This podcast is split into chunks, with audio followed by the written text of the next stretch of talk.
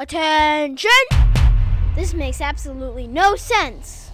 Ladies and gentlemen, this is Xander's Facts. Xander's Facts on a Wednesday, just like every other week. What's happening, y'all? Welcome in the latest edition of the Xander's Facts podcast. I am, of course, the aforementioned Xander. Welcome into episode 36 of the Xander's Facts podcast, recording for the first time in the month of October. How about that? Thank you all for listening, and remember, if you like the Xander's Facts podcast, if you like all the facts, or if you're going to enjoy all the facts on this upcoming podcast, then remember, click that follow button, click that download button, rate, review, all those buttons, and then remember to click on the other buttons on your social medias Twitter, Facebook, Instagram, if your Facebook's working again, Xander's Facts, that's Xander with a Z. And remember, most importantly, to tell all your friends about the Xander's Facts podcast. Spreading the facts is what we call it around here. And then we've got our all new link tree that is linked on this episode's description. It is on the bottom of the episode. I don't know, Apple Podcast, Spotify, wherever. It's there. Click it. All your links are there for all the socials, all the Xander's Facts stuff. Do that. Click that. And plus, if you haven't listened to any of our past episodes, you might want to do that because last week we talked about some stuff that's going to lead into some stuff we're talking about this week. Like in politics. Actually, not really politics this week because we're going to have a history lesson. Xander's Historical Facts. It's a new segment Really? that we've got coming up today on the Xander's Facts podcast. We'll get to that in a minute, but first, we've got some football we got to talk about. So let's talk about it because week five in college football happened last week. If you didn't know, and I didn't do so hot because I predicted a bunch of upsets that I thought were going to happen, but turned out to not happen. Alabama played Ole Miss. They won. I didn't pick Alabama to win. Iowa played Maryland. They won. They beat up Maryland. I did not pick them to win. That wasn't too good. I picked Utah State to beat BYU. They didn't. I picked LSU to beat Auburn. They didn't. It was bad. And then there were a couple of upsets that happened that I didn't think were going to happen. Like Oregon lost to Stanford, and Kentucky beat Florida, and Mississippi State beat Texas A&M, and Hawaii beat Fresno State. Well, I did pick that one. I picked Hawaii to beat Fresno State, so there you go. But other big games, Georgia was able to beat Arkansas. That was the top 10 matchup. Cincinnati beat Notre Dame. They moved up in the polls. I picked Cincinnati to win that game. You all said I was crazy. I might have been because I only went 12 and 8 last week. That wasn't very good. I did pick Georgia, Cincinnati, Penn State won, Michigan won, Hawaii, Wake Forest won too. Of course, I also picked Ole Miss, Oregon, Maryland, Florida, Utah State, Texas A&M, LSU, UCLA lost too. None of those are good. We're gonna get that out of the week. That's only 60% of games right. That's pretty terrible. Yearly record is 76 and 28. We're getting up there with a .731 winning percentage. That's 73% of games. So that's pretty good. But it wasn't too great last week. So we're going to try to do better this week on week six. So let's get to it because we've got the number one team in the country once again, Alabama. They play Texas A&M in a prime time game in College Station, 8 o'clock on CBS. This was a preseason top five matchup, but Texas A&M, after two straight losses, is unranked, and Alabama should probably steamroll them. Number two, Georgia goes to Alabama to take on Auburn, who's 18th at 3:30 on CBS. It's the first game of the SEC doubleheader, which brings Georgia down to Auburn. Now Georgia took care of Arkansas last week, and I don't see them slowing down this week. Georgia's really good. Georgia's going to win. It's a fact. And how about this? A top five matchup. How about that? Penn State is fourth at 5 and 0. Iowa is third at 5 and 0. That game is 4 o'clock on Fox. It's a sneaky top five matchup in Iowa City. Both teams are 5 and 0, and they've both beaten some quality opponents. It should be a great game, but I think that Iowa's looking more well rounded, and I think they're going to use the home field advantage to win the game. It should be a great game. Iowa will beat Penn State. Cincinnati moved up to fifth in the poll after beating Notre Dame. They have a serious chance of being in the playoff picture right now. First group of five team in the playoff. Oh, maybe if they don't get tripped up. How about that? They play Temple this week on Friday at 7 o'clock on ESPN, and I think they will beat Temple. In the Cotton Bowl on Saturday at noon on ABC in Dallas, it's number six, Oklahoma, taking on number 21, Texas College. Game day is going to be there at the Texas State Fair, and a win for Texas would be huge for Steve Sarkisian's first season at Texas. He's the head coach, and it's possible because Oklahoma hasn't looked sharp this season. And I'll go ahead and pick Texas. I think Texas is going to beat Oklahoma finally at the Cotton Bowl. They haven't done that in a while, I think. Texas is going to win. Maryland plays in Columbus at number seven Ohio State at noon on Fox. And this would have been a decent game if Maryland was able to beat Iowa, but they fell flat. But still, keep an eye on this game. Iowa State could lay an egg. I don't think they will, though. I think they'll win. Ohio State noon on Fox. Oregon dropped down to eight after losing to Stanford. They take a bye week. And Michigan moved up to nine. They're 5 and 0. And they head to the Corn Cornhusker State. I don't know what it is. Disrespectful! The Cornhuskers, Nebraska, 7:30 ABC. Michigan beat Wisconsin last week, and they're looking like a serious Big Ten contender. And against Nebraska, they should win, but watch it be close. We'll see. Boise State takes on BYU, who was undefeated and 10th in the country at 3:30 on ABC. And normally this would be a decent matchup, but Boise State's only 2 and 3. They haven't looked sharp, but they did beat Utah State, who I thought was going to beat BYU but didn't. And BYU may be overlooking them, which is why I've got the Broncos winning this game. I got Boise State beating BYU at 3:30 on ABC. Michigan State is 11th and undefeated, and they go to New Jersey to take on Rutgers at noon on the Big Ten Network. Michigan State just keeps moving up in the poll, but their biggest win was Miami, and Miami's not looking too good now. I think they'll fall to Rutgers. I think Rutgers is going to win the game. Oklahoma State moved up to 12th. They beat Baylor last week. They face Texas in Austin next week, but they've got a bye week this week. Arkansas moved down to 13 after their loss, and Ole Miss moved down to 17 after their loss. Those two play each other at noon on ESPN. That's a top 20 SEC matchup. These are two good teams, but I do like Ole Miss's offense playing anyone except Alabama, so I'll take Ole Miss. Huh. Number 14, Notre Dame heads down to Blacksburg to take on the Hokies of Virginia Tech at 7:30 on the ACC network. Virginia Tech got a bye week last week to prepare for Notre Dame coming to Lane Stadium under the lights, and it would be nice if the Hokies could win. They could beat Notre Dame finally in Blacksburg. So I'll say they will. Yikes! I don't know if they will. I'm picking them super hesitantly, so we'll see. I don't know. Notre Dame did just lose to Cincinnati, but I really like Cincinnati, so I'll pick the Hokies. Number 15 is Coastal Carolina. They're undefeated. They take on Arkansas State at, on Thursday at 7:30 on ESPNU. Coastal Carolina just keeps coasting in the Sun Belt. They'll win again this week. Kentucky was unranked last week. They're 16th in the poll now, but they're undefeated at 5 and 0. They host LSU at 7:30 on the SEC network. They just got a huge win over Florida, Kentucky did, and they're welcoming an interesting LSU team which actually may be parting ways with their coach pretty soon. Hmm. Ed Orgeron, go Tigers. I will take Big Blue Nation, Kentucky, to win this one.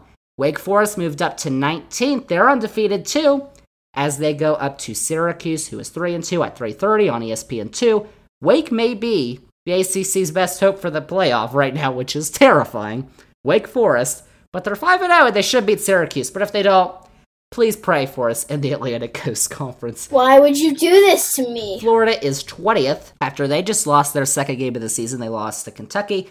They're a good team, but they laid an egg. They play Vanderbilt at home at noon on the SEC network. They should rebound nicely against Vanderbilt. Arizona State beat UCLA last week. They're now 22nd in the poll as they host Stanford on Friday at 10:30 on ESPN. Arizona State's been all over the place this year, but they're back in the poll. Stanford is probably riding high after their big win against Oregon, so that might hinder them this week. I will go with Arizona State. NC State is 23rd. They barely beat Louisiana Tech last week, but they did, and they take a bye week this week. Into the poll at 24 is SMU. They go to Annapolis to take on Navy at 3:30 on CBS Sports Network, and SMU is probably going to be the toughest test for Cincinnati in the American this year. And they enter the poll with an undefeated record, and against the struggling 1 and 3 Navy team, they will win. New Mexico goes to San Diego to take on the 25th ranked San Diego State Aztecs, who are undefeated at 9 o'clock on FS1. And San Diego State sneaks in to the poll at 25 after taking a bye week. They face New Mexico, a team they should and will beat. So that's the 25 teams. Where's Clemson? I know what you're saying. They beat Boston College last week, but barely. It wasn't a good game. And they're out of the poll for the first time since 2014. How about that? Xander's Facts. That's college football. Ugh. Before we get to our history lesson, let's go to the NFL, where it's going to be week five this week. But last week was week four, and it started off with a decent Thursday night matchup, actually, with the Bengals getting last second field goal to survive the Jaguars at home as the Jags fall to 0 4. And speaking of Jacksonville, I don't know if you've heard about what their head coach Urban Meyer's been doing recently, but if you haven't, you need to go look it up because he's been doing some naughty things. Uh oh. He might not make it to Sunday. I don't know. We'll see. But on Sunday, Xander did a lot better with his picks in the NFL than in college. The Bills dropped 40 points on the Texans, who scored zero. The Bears kept the Lions winless. The Cowboys beat the Panthers. The Colts beat the Dolphins, and the Chiefs survived the Eagles. And two games went to overtime with the Giants beating the Saints and the Jets getting their first one of the year against the Titans. Xander, of course, did not pick any of those games correctly. But later on Sunday, the Cardinals thumped the Rams in LA 37 20 to remain undefeated. The Ravens beat up the Broncos, the Seahawks survived the 49ers, and the Packers held on against the Steelers. And then Sunday night brought Tom Brady back to New England for the first time as a Tampa Bay Buccaneer. And that game did not disappoint. The Bucs won 19 to 17 after the Patriots missed a field goal in the final minute. And that game was the second most watched Sunday night regular season game in history. What was number 1? It was the 2012 week 17 Cowboys Washington game. That was the RG3 game. That game was the most watched Sunday night game in history. This game this was second most though. That's pretty good. That was a fact. And then Monday night brought a random weather delay in Los Angeles. Even though they're in the dome, they had to pause for lightning. But the Chargers still gave the Raiders their first loss of the season on Monday night. So, Xander went 13 and 3 on picks last week. That's pretty good. Terrible. Some good picks in the Bengals Washington football team, the Bucs, the Seahawks, and the Packers. Of course, I did pick the Saints and the Titans, and I picked the Rams to beat the Cardinals, even though I'm high on the Cardinals. I don't know why I did that. I thought the Rams were going to win, but the Cardinals, they smoked them. That's 81.25% of games. That's really good. And a yearly record of 42 and 22 bumps up the winning percentage to 65.6%. It's getting better. And now let's head to week five. Some more predictions because Thursday night's a good one. In the NFC West, it's the Rams heading to Seattle to take on the Seahawks. That game is 8:20 on Fox, NFL Network, and Amazon Prime Video. An NFC West showdown on Thursday night brings the Rams, who just lost their first game of the season, to Seattle. And I think the Rams are going to be amped up after that loss, and they should beat the Seahawks. On Sunday, 9:30 a.m. on NFL Network from London, England. Overrated. It's the Jets and the Falcons, a battle of one in three teams in the first London game of the year. We're getting London games after last year. We didn't. The Jets just got their first win of the year, but I don't think they're going to be able to stop the Falcons, who have Cordarrelle Patterson on their team, who has gone off. I think he scored like three touchdowns last week against Washington. The Falcons should win the game. And then Sunday afternoon, the Packers take on the Bengals, and the Packers have bounced back since week one, and the Bengals have looked sharp so far this year, so this should be a good game, 1 o'clock on Fox. Of course, Green Bay has Aaron Rodgers, which I think should be enough for a dub. Packers win it. The Lions head to Minnesota to take on the Vikings at 1 o'clock on Fox. The Vikings are only 1 and 3, but their offense has been decent with the exception of last week when they only scored 7 points against the Browns. They should drop the Lions down to 5 losses and 0 wins. Sorry, Detroit. Minnesota's going to win.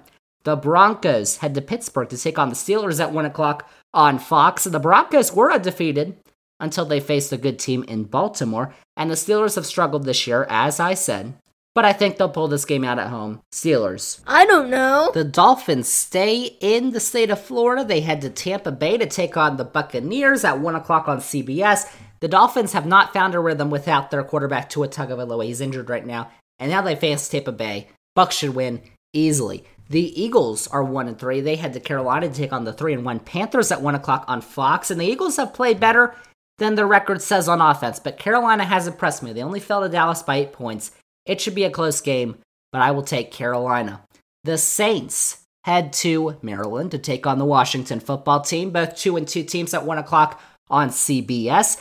The Saints laid another egg against the Giants, and now they face another NFC East team in Washington. And Washington's defense has definitely not lived up to the hype. They have been terrible Terrible. so far this year. They just gave up 30 points to the Falcons, and it has got to improve for them to be able to win that division.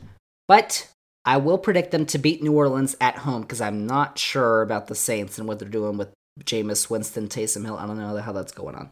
So the Titans head to Jacksonville to take on the Jaguars. One o'clock on CBS. The Titans just gave their Jets the first win of the year because they do the same for the Jaguars. Well, the Jaguars have got some other issues right now. I don't even know if Urban Meyer's going to be the coach by Sunday. Need some ice for that sick burn. It won't matter because the Titans are going to win. Jaguars are going to lose. The Patriots take on the Texans at one o'clock on CBS. Both of those teams are one and three, and after a tough loss to Tampa Bay, the Patriots head down to Houston. But they showed me enough last week for me to be able to confidently predict that the Patriots will beat the Texans. The Bears head to Las Vegas to take on the Raiders at 4:05 on CBS. And the Raiders are a good team, but they ran into a really good team on Monday night against the Chargers. And if Andy Dalton's back, he's starting for the Bears, and that's not good for the Bears. The Raiders will win at home. And the other 405 game on CBS is the Browns and the Chargers. That should be a good one. 3 and 1 teams. The Chargers showed that they are really good once again on Monday night, and Cleveland only put up 14 points on Minnesota. LA's offense, I think, is just going to be enough to win. The Chargers will win the game. Deal with it. 425 on Fox. Of course, they're going to shove this down your throats. Giants and Cowboys in the NFC East. The Cowboys are showing that elite potential we talked about in the preseason, though we said. That offense clicks. If their defense is just decent enough, they could be really good. They're showing that right now. And if the defense keeps up their production, watch out. They should beat the Giants, but it might get a little too close for comfort. That's NFC East. You never know. And then also at 425 on Fox, it's the 49ers and the undefeated Cardinals. It's the other NFC West matchup that brings San Francisco to the desert against the NFL's only remaining undefeated team. Another fact. How about that? After they beat LA, you better join me on the Cardinals hype train because it's getting pretty full. Arizona's going to win. They're going to move to 5 0. Watch out. Here come the Cardinals. Kyler Murray! And then on Sunday Night Football, ooh, a potential AFC Championship matchup brings Buffalo to Arrowhead against a Kansas City Chiefs team that is 2 and 2 right now. That game 8:20 on NBC Sunday night. The Bills offense has been on fire recently and the Chiefs are just starting to get into a rhythm. This is definitely going to be a shootout, but I will take Kansas City to pull ahead. How about that? The Chiefs. And then Monday night brings the 1 and 3 Colts against the 3 and 1 Ravens, 8:15 on ESPN. The Colts got their first win last week against Miami while Baltimore easily took care of the Broncos. And with the way the Colts have looked through 4 weeks, this may not be close. The Ravens should easily take the win. So that's NFL. We'll see if I can match what I did last week cuz last week was pretty good in the NFL. Hopefully I do better in college this week. We'll see. Football, Xander's facts. But before we go to our history lesson, hold on. Attention. I got something else because not just football is happening this week, football as well. World Cup qualifiers are coming back for the U.S. men's national team. They're back at action beginning on Thursday. They face Jamaica in Austin, Texas. That game is 7:30 on E ESPN2. This Thursday, October 7th, watch it. And then Sunday, the U.S. heads down to Panama to play their national team at 6 o'clock on Paramount Plus. And then on Wednesday, October 13th, next week, a week from today, they will face Costa Rica in Columbus, Ohio at 7 o'clock on E ESPN2. That's the three World Cup qualifiers they've got coming up. And currently, the US, Canada, and Panama all have five points. They're tied for second place in the World Cup qualifiers right now. Mexico is in first place with seven points. And there are still a bunch of games to go. We've got until March or whatever for the games to keep going. But the US should definitely win these home games and play well in Panama to get back on track after they drew two of their three first World Cup qualifiers. And this might be tricky for the US because they're without two of their best players. Christian Pulisic and Giovanni Reyna are both dealing with injuries. Weston McKennie's back after he did some extracurricular activities, apparently, that were not good, but he's back. So we'll see what the US can do. Those are Thursday, Sunday, and next Wednesday. Watch your national team! It's the US men's national team. So that's soccer, football, and football. Good to know. But now, the moment you've been waiting for. here we go. Because after the break, we have got a history lesson for you. A new segment is coming up. Because last week, I talked all about conservatism, or I yelled about it and how terrible it was. And you all were like, Sandra, are you crazy? And I was like, perhaps. But let's do a history lesson, a big deep dive on the history of America. We're going to talk about that. What are we talking about? We're going to talk about that coming up as the Xander's Facts podcast continues.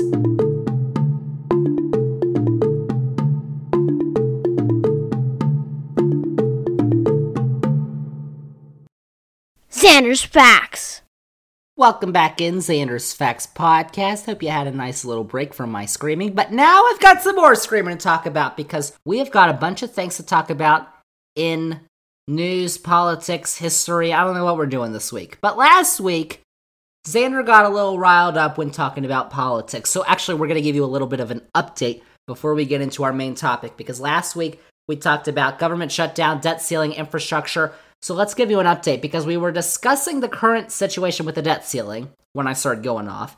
So Congress passed and the president signed a bill that will avert a government shutdown and keep the federal government open until December. Thank goodness. But Democrats are still stuck on infrastructure negotiations right now as a vote on the bipartisan infrastructure bill was delayed in the House. We said it was going to be Thursday. Pelosi delayed it because she didn't have the votes. And it looks like the reconciliation bill is going to have to be renegotiated again to please the moderates, so we're going to have to deal with all that. And finally, the debt ceiling issue has still not been resolved as Republicans this got me riled up last week. Republicans refused to vote to extend or suspend the limit, while Democrats are demanding bipartisan cooperation on the proposal. They are reportedly, as of Tuesday night, prepared to get rid of the filibuster for it, which could be huge, which we've been trying to do for months, because it's a Jim Crow relic. Oh, we're going to talk about Jim Crow.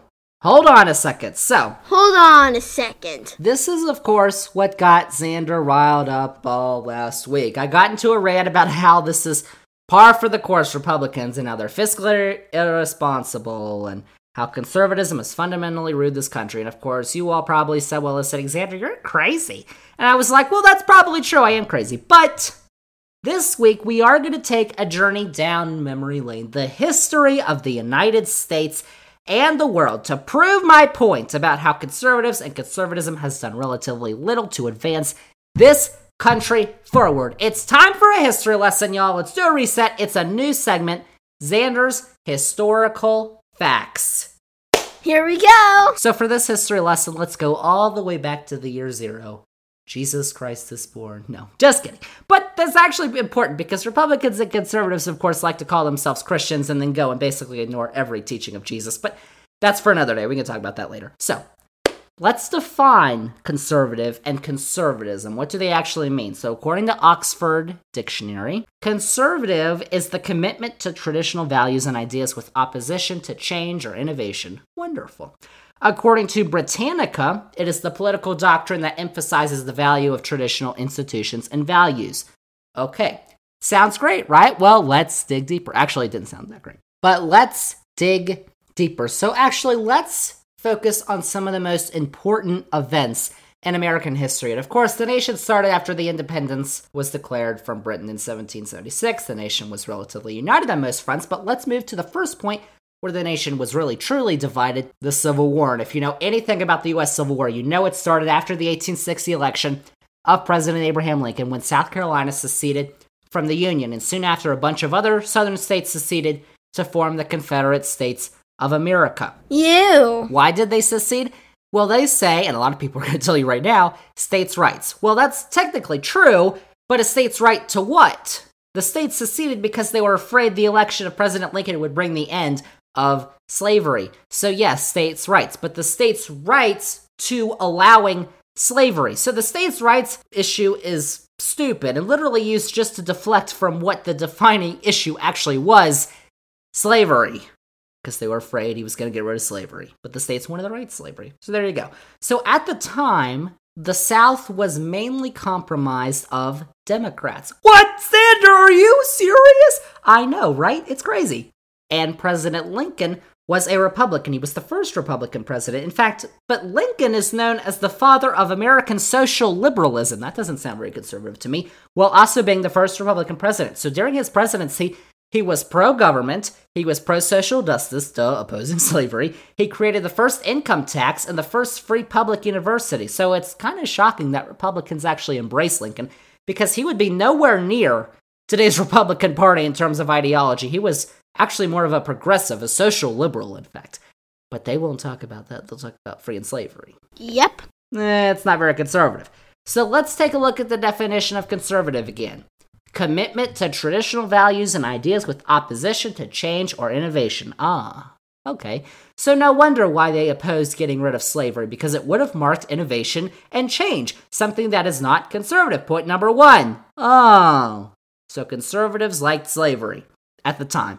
Not to mention what occurred just after the Civil War, which was the era of Reconstruction, or what was supposed to be, because Lincoln was assassinated and his vice president became President Andrew Johnson, who was a Southern Unionist who opposed rights for African Americans and was impeached, becoming one of the worst presidents in U.S. history. Legislation that was being proposed by Republicans that would protect former slaves from white persecution and create fundamental changes to the South's social fabric failed to pass, and former Confederate officials and slave owners returned to power across the South after federal troops were pulled years later in 1877 by President Rutherford B. Hayes due to the Compromise of 1877 after Hayes lost the popular vote but won the Electoral College. Sounds like a president recently. Two of them, actually. How about that? What are you implying? So it was these former slave owners and Confederate officials who are conservative that passed into law sweeping conservative laws in the South, ushering in the Jim Crow era. Not to mention, the Ku Klux Klan was allowed to thrive under these Southern policies. So if the laws that would have protected former slaves were passed earlier on and the federal government hadn't given up on Reconstruction, civil and voting rights for African Americans probably would have been guaranteed much earlier than the 1960s. But it was conservatives who ushered in Jim Crow, who built monuments after Confederate generals while naming important places after those individuals. Those people fought to keep black people enslaved in this country. Conservatives did. That's a fact. That's all I'm going to say. So let's move into the next century, the 20th century, into the era of another popular Republican president, Theodore Roosevelt. But modern Republicans really don't embrace Roosevelt as much as they do Lincoln. It would probably be silly for them to do so because he's known as America's first true socially liberal president while also being known as the last progressive Republican president. Roosevelt embraced big government more than perhaps any of the presidents that came before him. He was strong on civil rights. He invited Booker T. Washington to become the first black person to be entertained in the White House in 1901. He was a strong advocate for democracy on the world stage. He became the first American to be awarded the Nobel Peace Prize after he mediated an end to the Russo Japanese War in 1905. He facilitated the construction of the Panama Canal, and he helped break up the monopolies of the railroads at the time, and he was also a staunch conservationist. He established the U.S. Forest Service and he made conservation a top priority. So, sorry for the rant, but he was also a pretty cool guy. If you haven't watched, go watch the Ken Burns PBS documentary on the Roosevelts. It goes in depth on Teddy and FDR, and you'll see why I'm talking about all these accomplishments because he was a pretty good president. That's cool. Roosevelt is consistently remembered as one of America's best presidents and played a significant part in the parties forming their current ideologies after he and his progressive followers actually split off from the Republicans after his presidency in 1912 when he was trying to run again for a third term.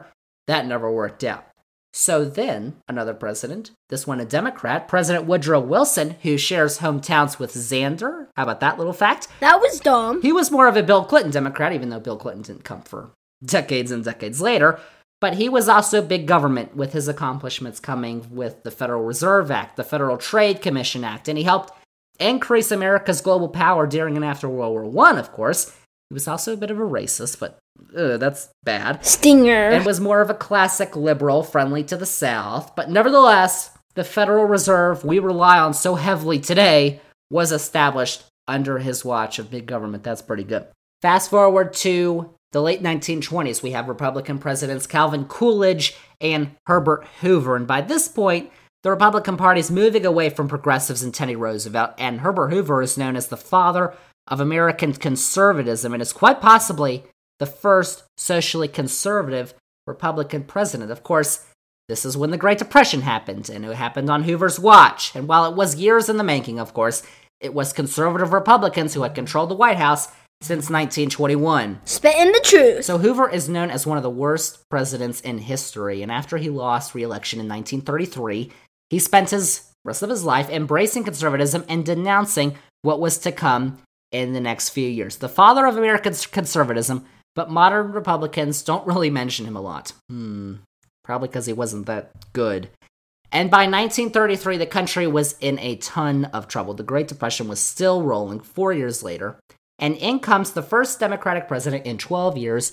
You might know his name Franklin Delano Roosevelt, known as the father of Amer- modern American social liberalism. Roosevelt, who is fifth cousins with Teddy Roosevelt, embraced big government and progressivism to help get the U.S. out of the worst economic crisis it has ever faced. Roosevelt ushered in modern American liberalism into the Democratic Party, and his New Deal programs were some of the largest expansions of the federal government in history, and they worked. Like the National Industrial Recovery Act, which allowed workers to unionize. The Public Works Administration was created. The Tennessee Valley Authority built dams along the Tennessee River. And the Banking Act of 1933 created the FDIC, which allows your bank deposits of up to $250,000 to be insured.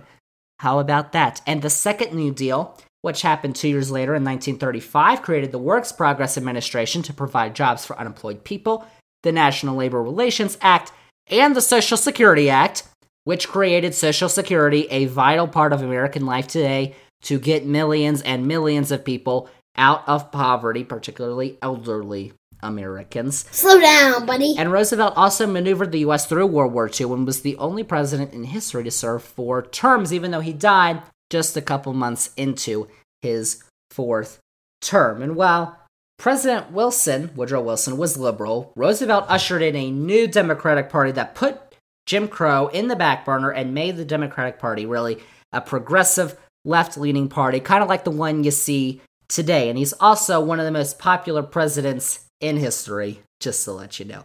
So after Roosevelt comes Harry Truman, who becomes president after Roosevelt dies. And he was more to the center of Roosevelt, but he was still to the left of the Republicans. He made great headway in civil rights. He desegregated the armed forces, while he also increased globalization, like the Truman Doctrine, which fought against the spread of communism, and the Marshall Plan, which helped assist nations devastated by World War II. After that was a Republican president, Dwight Eisenhower, but he could really be a toss up in today's landscape. He's embraced a lot by both parties nowadays. He continued New Deal, New Deal agencies like Truman and expanded Social Security. NASA was founded under his watch, and he launched the interstate highway system, which has its own troubles nowadays, but at the time it was a marvel. And that sounds pretty liberal, but he wasn't the best with civil rights, however. He is known as a really good president but really is it defined by the conservative liberal liberal? I guess he'd be a moderate today. I don't even know. Huh. But the 1960s is when we really get to see the modern Republican Party come into form, even if we don't see it yet for another 20 years or so, but it still is a while to go. So in the 1960s, we get Democratic presidents John F. Kennedy and Lyndon B. Johnson, who brought the country back to the left. Johnson, in particular, signed the Civil Rights Act and the Voting Rights Act, which were monumental steps towards equality for all in America that should have been signed nearly a century ago if it wasn't for conservative blockades that we told you about earlier. And that really completed the shift of the Democratic Party from the South because a lot of the Southern Democrats, Dixiecrats, did not like all these equalities for black people. Oh no, how could you? So they went off and joined the Republican Party. Get that out of here. Which then elected President Nixon in 1968, and then after him, President Ford. They weren't very conservative. In fact, they were liberal on some issues, with Nixon being pro big government. He created the EPA, and Ford actually pardoned draft dodgers of Vietnam, but still iffy. And then, 1976, President Jimmy Carter He's not remembered as the best thing, which probably should be corrected, even though, you know, he wasn't the greatest. He wasn't terrible, though. The inflation and economic troubles during his administration, which he gets blamed for a lot, were really the cause of economic policies during the Nixon administration. And Carter was actually the first president to install solar panels on top of the White House. How about that? Which were taken down by the next administration. Ah, we'll get to that. He developed a national energy policy which responded to the energy crisis. He created the Department of Education. He expanded the national park system. So he wasn't the greatest, but good grief, he wasn't bad or terrible, but people at the time thought he was because they didn't understand why the economy was terrible because of past Republican policies. So Carter was blamed for the mistakes of the past, and America took a bad turn to the right. Here it comes. With ya boy, Ronnie Reagan, who is really the definition of the modern era of conservatism. And that's a bad thing. The country perceived Jimmy Carter as a failure, so they gave Ronald Reagan a chance in 1980. Well, big mistake. Reagan was able to win and take control of the Republican Party by taking advantage of the fears that the American people had over things like gay rights, feminism, crime, gun control. And this age of conservatism really began back with Arizona Senator Barry Goldwater, who lost to President Johnson in the 1964 election. But Goldwater campaigned on ending the progressive income tax, ending agricultural subsidies, risking nuclear war against the Soviet Union, and he condemned the Brown v. Board of Education decision in the Supreme Court, you know, the one that ends segregation in schools. He didn't like that. Huh. And Reagan was able to get formerly non active religious groups into politics with a bunch of these issues like gay rights, feminism. They don't like those. And he was also the first presidential candidate to be endorsed by the NRA. And this was, of course, after the NRA was taken over by radical members who were against gun control after rising crime occurred in the late 1960s. And over the next eight years, Reagan does many things that conservatives champion, but that have done great damage to America. Reagan famously claimed, remember this, government is not the solution to our problem, government is the problem. Well, maybe his government, because let's let's I got a long list. Let's just take a look into these. To begin, Listen up. there were at least 138 officials in his administration, including several cabinet members, including an attorney general, who were either investigated, indicted, or convicted of crimes. That's the largest number of any presidential administration. Now, I don't know. Trump might be coming for him. We'll see. Sick bird. And during his administration, the top tax rate was cut from 70% to 50% to 38.5% to 28%, which spurred short term growth in the economy, but has led to long term consequence. Why would we raise taxes when government spending increased? It's part of the reason why the debt is as high as it is today. That decrease was part of what they call trickle down economics Uh oh. which have proven to not work at all. Why? Well, those plans cut taxes for corporations and the wealthy, thinking that the corporations and the wealthy are going to give the savings down to the middle and lower classes. Except there's one problem. The wealthy don't share those savings. They keep them for themselves. So that has only led to a massive widening in the wealth gap, which it continues today. So that's not good. Of course, Reagan also campaigned on decreasing government spending, which would be conservative. But that did not happen under his presidency, as defense spending continued to rise. And because there was a reduction in income from taxes, Reagan had to borrow hundreds of billions of dollars from the Social Security Trust Fund to help fund the government, money that has not been paid back yet and is contributing to today's troubles with Social Security. Reagan also proposed cutting funding for AIDS research while it was an epidemic during the 1980s. He criticized President Carter for having a budget deficit of $50 billion, and then he had a budget deficit of over $200 billion, while tripling the national debt in eight years. He was a known liar, in fact. How about that? Well, all politicians are, but his story about the Chicago welfare queen, if you're old enough, you remember that, that wasn't true. And he also once said that trees cause more pollution than automobiles. That's not a fact. Which I don't know. That's not true. I don't.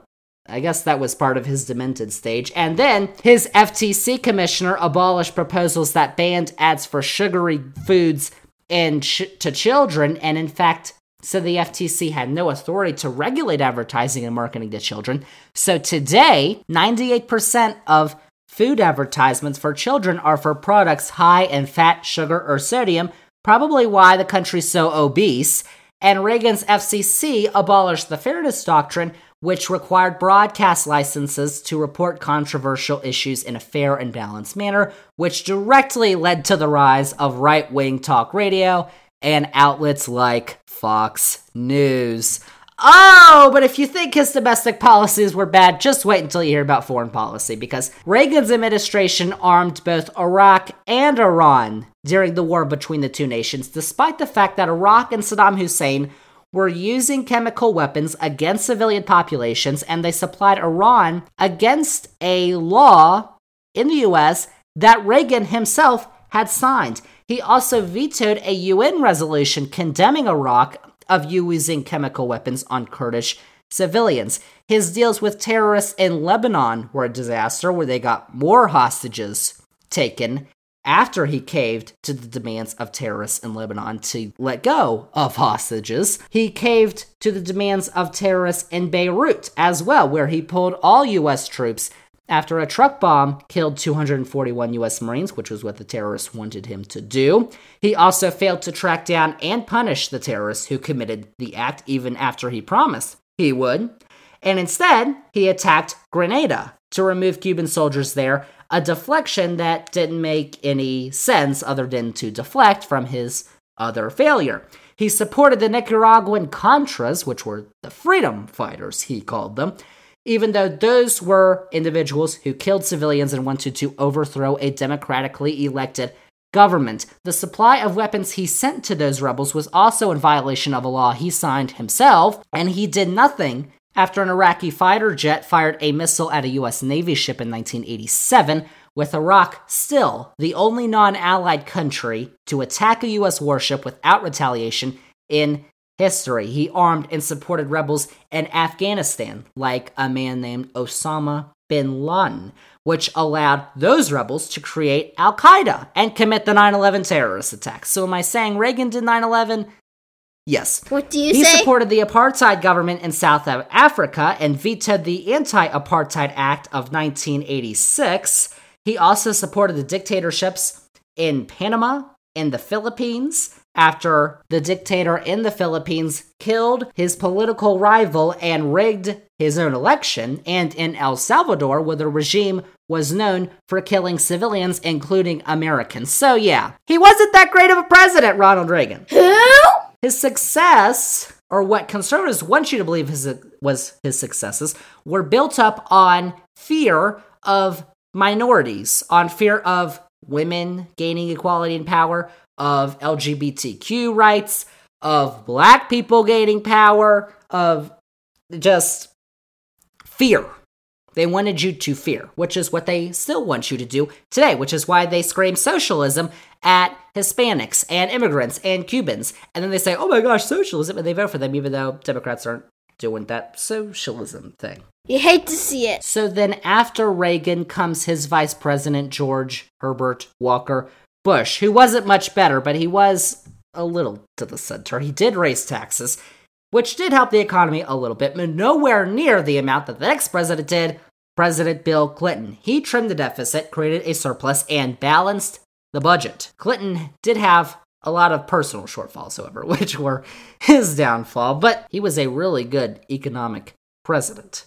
And the modern Republican Party also isn't too pleased with the next president, George W. Bush, who was a really bad president. Also, first, he probably shouldn't have been elected because the conservative Supreme Court stopped the recounts in Florida. He sidestepped warnings in the beginning months of his presidency that led to 9 11, then invaded Afghanistan, which was justified at the time, but he just stayed there, leading to what has happened recently. He also invaded Iraq on the notion that there were weapons of mass destruction, even though they said that, and it turned out there weren't weapons of mass destruction in Iraq.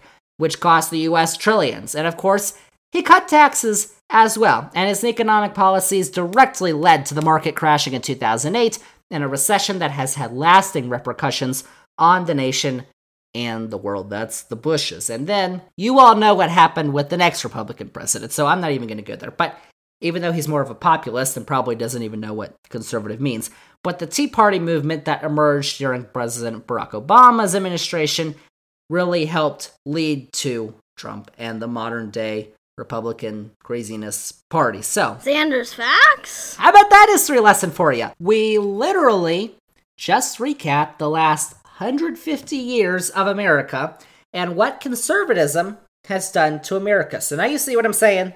Now you see I'm not crazy, hopefully. I might still be crazy, I don't know. But I had to take a look at what some conservative publications are saying and why they believe in the conservative movement because I had to figure out why do they believe this stuff. So, for my research, I found an article from the Heritage Foundation. I know, ugh, the Heritage Foundation. You dummy. Here is what the article from March 11th, 2020 was entitled Five Examples of How the Conservative Movement is Leading the Way. Wow.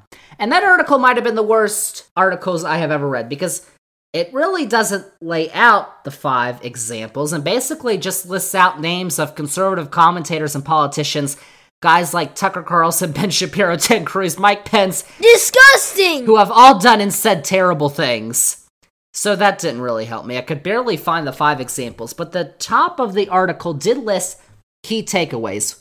So I did look at those, and they said number one, quote, the record is clear that freedom leads to prosperity, opportunity, and a civil society, end quote. Okay. Well, I don't think Democrats are advocating against freedom. So that doesn't really make any sense. Number two, freedom works everywhere thanks to the invisible hand of enterprise. Two billion people around the world no longer live in poverty. Okay, well, once again, freedom. And just remember, it was the Democratic policies that have lifted millions out of poverty in the US, like the New Deal, the Great Society.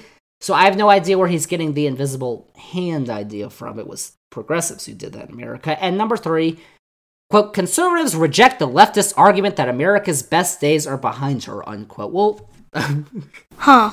that doesn't make any sense. What's make America great again if you say America's best days are behind us? That doesn't make any sense. I don't think there's a single person on the left that would argue America's best days are in the past when they're advocating for all these reforms.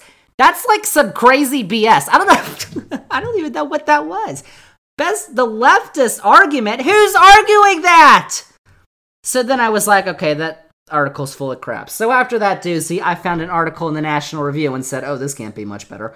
The title, What Has Conservatism Ever Done for Us? A great deal, actually, unquote. Ah, this article's from February 17th, 2016. I would agree. A great deal of destruction. But that's not what they said. The article advocates for all of Reagan's ideals that we just laid out. So here they are in this author's form. Quote, marginalization of wage and price controls and of other centralizing tools.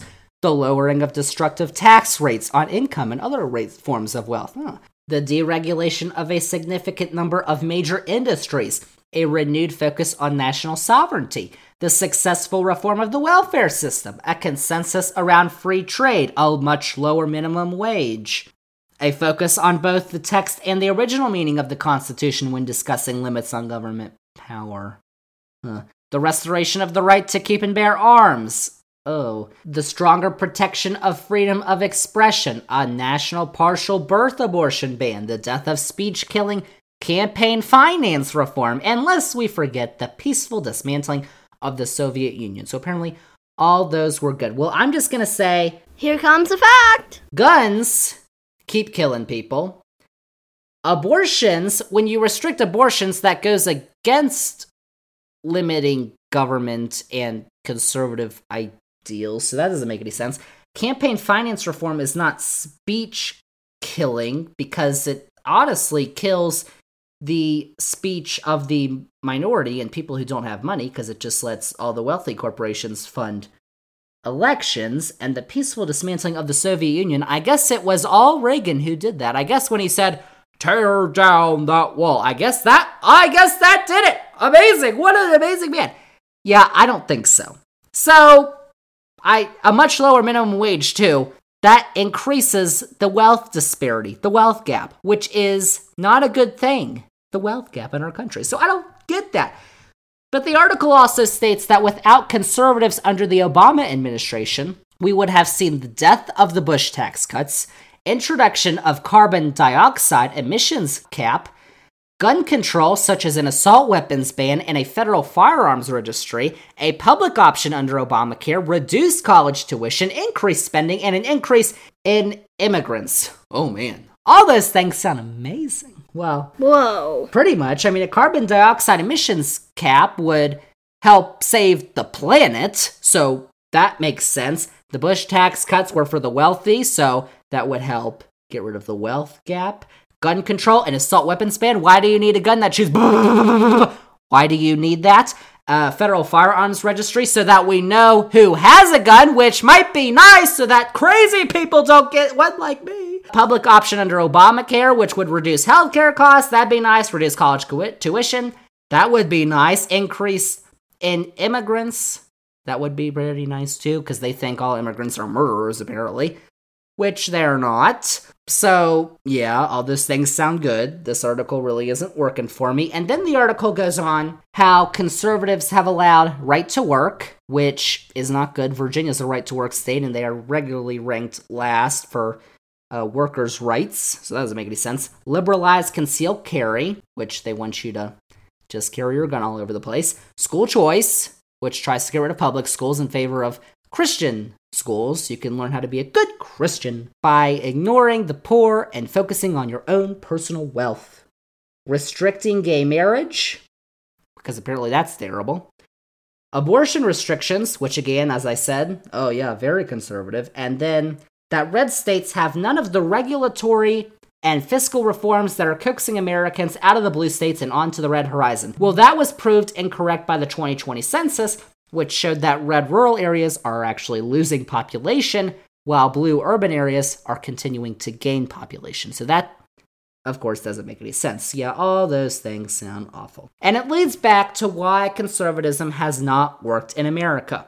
Liberals and progressives have actually been the ones to socially advance the country under Lincoln, both the Roosevelts, Johnson, and then Obama. Oh my gosh, a black president! I know, he was actually pretty good. And of course, economically, it was FDR and the New Deal that had to resurrect the country after Hoover and the conservatives failed. Same be it that Clinton, who was able to balance the budget after the unemployment rate under Reagan was higher in his eight years than the preceding eight years. Same be it Obama, whose policies restricting the banking industry and providing stimulus helped resurrect the economy after eight years of Bush and conservatism. And of course, that recovery wasn't fast enough for Republicans, who of course caused the recovery to happen. So they all went in on Trumpy Boy, and now we have another Democratic president who is cleaning up the mess left by yet another conservative Republican president. Sound familiar? In fact, Biden's Afghanistan withdrawal is actually cleaning up the mess of Bush 43, another Republican. Quick facts. So maybe that's why all of that that I just said is mentioned in a Washington Post article from July 4th, 2019 from Fareed Zakaria entitled, quote, Why American Conservatism Failed, unquote. So in review, conservatism, really, Republicans, after all of those historical facts, you still really believe conservatism is the way to go in America, even though Republicans really aren't embracing conservatism right now, as they clearly don't want remo- democracy anymore, as they try to rig elections, and basically their only points are to own the libs, because the libs are terrible. Oh my gosh. Just make this your one lesson from this very long podcast if you make anything, if you learn anything from this podcast. Conservatism has not led to prosperity in America. That is a fact. Conservative social policies have set this country back while disenfranchising minorities. That's another fact. And conservative economic policies, like trickle down economics, have never worked, and in fact have caused many more problems than solutions in today's world. Yet another fact. Cool facts, bro. So that's all of my rant for today, but hopefully you learned who's actually been moving this country forward over the last few centuries and who still is today.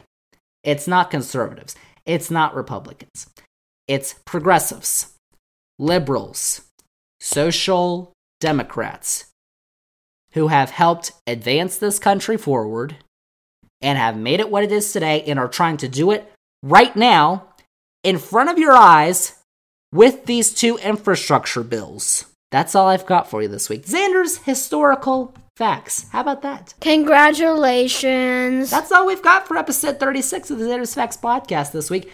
Thank you all for listening. And remember, if you liked all those facts, if because they were facts, just to let you know, then click that follow button, click that download button on this episode, rate, review the podcast, nice reviews, please, and then go on all your socials Twitter, Facebook, Instagram, at Zander's Facts. That's Zander with a Z. And most importantly, remember to tell all your friends. Oh my gosh, Zander just had this crazy podcast where he called out conservatism and had all these facts, and I was like, oh my gosh, Zander, you're amazing. And then you tell everyone, and everyone's like, oh my gosh, I'm gonna go listen to Zander's Facts podcast.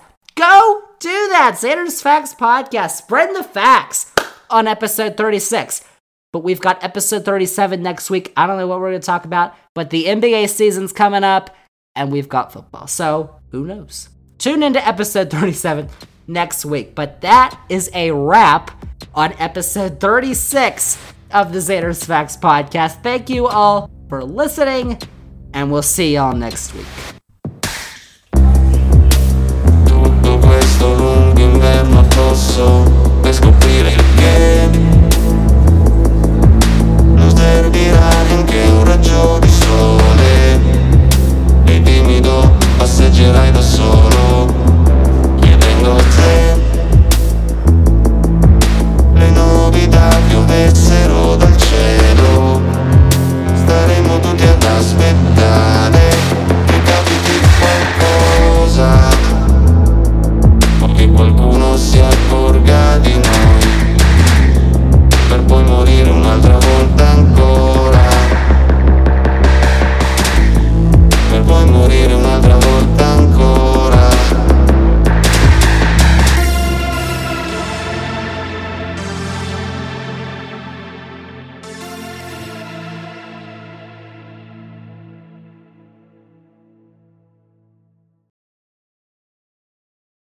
I don't even know how to spell that.